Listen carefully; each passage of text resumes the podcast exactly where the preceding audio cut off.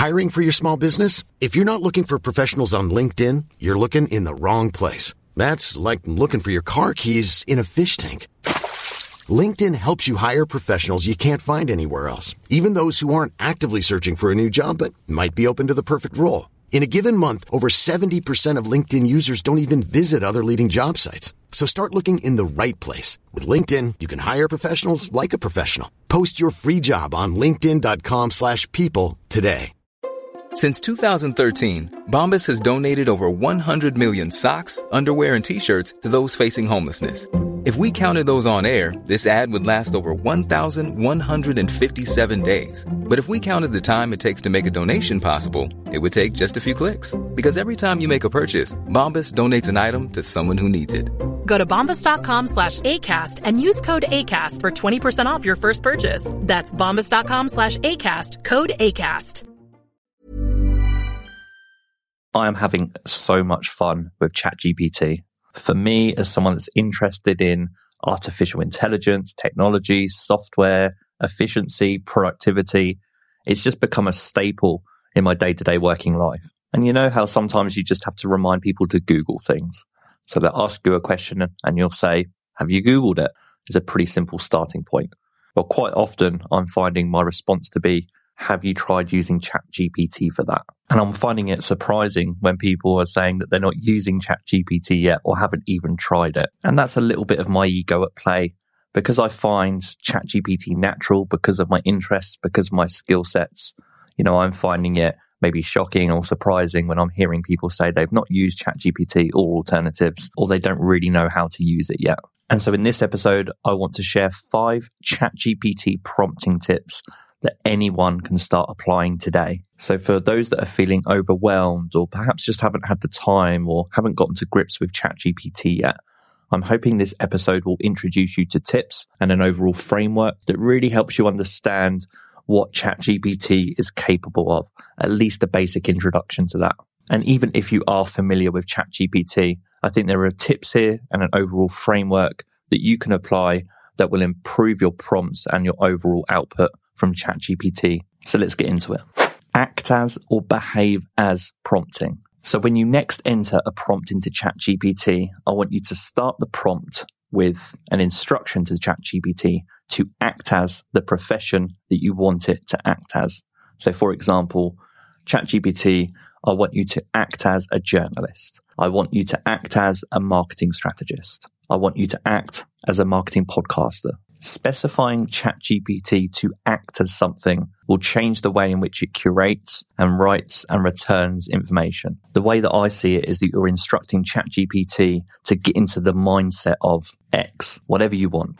Next, I want you to specify who you're asking ChatGPT to produce a response for. So, who is the audience? Again, we can break this down by profession, by industry, by size of business, you can even do it by criteria such as reading comprehension, the complexity of information. So do you want it to write for someone that's an expert or a beginner or even for the medium? So think about where this response is going. Do you want it to write a response that's suitable for a report? Do you want it to write a response that's suitable for a website? So combine these elements when you're thinking about instructing ChatGPT on who it's producing responses for. Specify the audience and specify the medium. So combining this with my first tip, we may now have a prompt, something along the lines of ChatGPT, please act as a podcaster and write me a podcast script tailored towards marketing managers in the health and wellness industry in the UK. Next, I want you to specify the format that you want information returned in within your prompt. So you might ask ChatGPT to return the information in a listicle format or in a table or in bullet points. And though it's a bit advanced for this episode, using ChatGPT Plus, you can also get add-ins that help you return information in charts and graphs. So bringing together the tips so far, we may now have a prompt along the lines of ChatGPT, please act as a marketing podcaster and produce me a podcast script that's tailored for marketing managers in the health and wellness sector in the UK and produce this in a listicle format.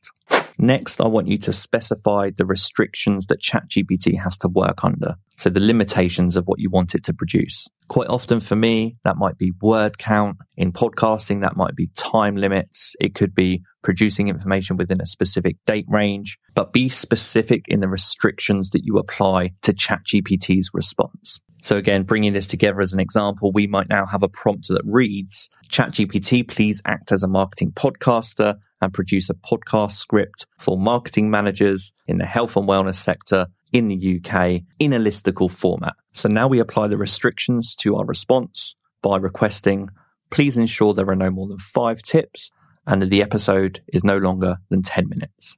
And this isn't a tip, more a reminder that of course you have to add your topic into the prompt. So just as an example, I'm going to use the topic of ChatGPT prompting. So taking all of the tips so far, we might have a prompt that now reads, please act as a marketing podcaster and produce me a podcast script that's tailored towards marketing managers in the health and wellness sector in the UK. Please produce the script in a listicle format with no more than five tips and an episode length of no more than 10 minutes. And you don't have to then add the topic at the end. You can integrate the topic within your prompt. But just in this example, I might now say, and please produce the script on the topic of ChatGPT prompting tips that can be easily applied by beginners. At this point, if you apply the tips so far in this episode to your prompting, I'm certain that you will get better responses and start to get more comfortable and see the vastness and the opportunity of ChatGPT.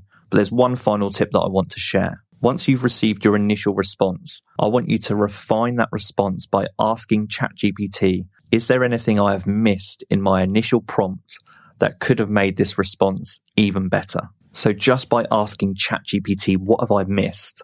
ChatGPT can then review your initial prompt and all of the context that you've given it about the industry, the format, the topic, and specify to you what you should consider adding to the prompt and subsequently adding to the entire thing that you're producing. So I love using this prompting technique as a way to get constructive feedback, perhaps make me alert to things that I've missed, things I can improve, things that I can do in the future. You don't necessarily have to do it this way and do it at the end. That's just the way that I prefer to do it. But it's a good way as you start to get comfortable with ChatGPT. It's a good place to start. So while I've specified ChatGPT in this episode, these prompting tips and this overall framework can be applied to information that you're requesting from Bard or Claude. In summary, to improve your experience and your responses from ChatGPT and other tools, be specific about the information you're requesting, add plenty of context, and always refine your prompts and request the tools refine their responses. I hope the tips shared in today's episode improve your prompting techniques, make you more comfortable, more confident in what you're requesting of ChatGPT and other tools. If you have any questions related to ChatGPT, you like the episode and want me to produce more content like this, please just connect with me on LinkedIn, let me know, or you can contact us grow at sitevisibility.com or tweet us at sitevisibility. This has been the Internet Marketing Podcast. Take care.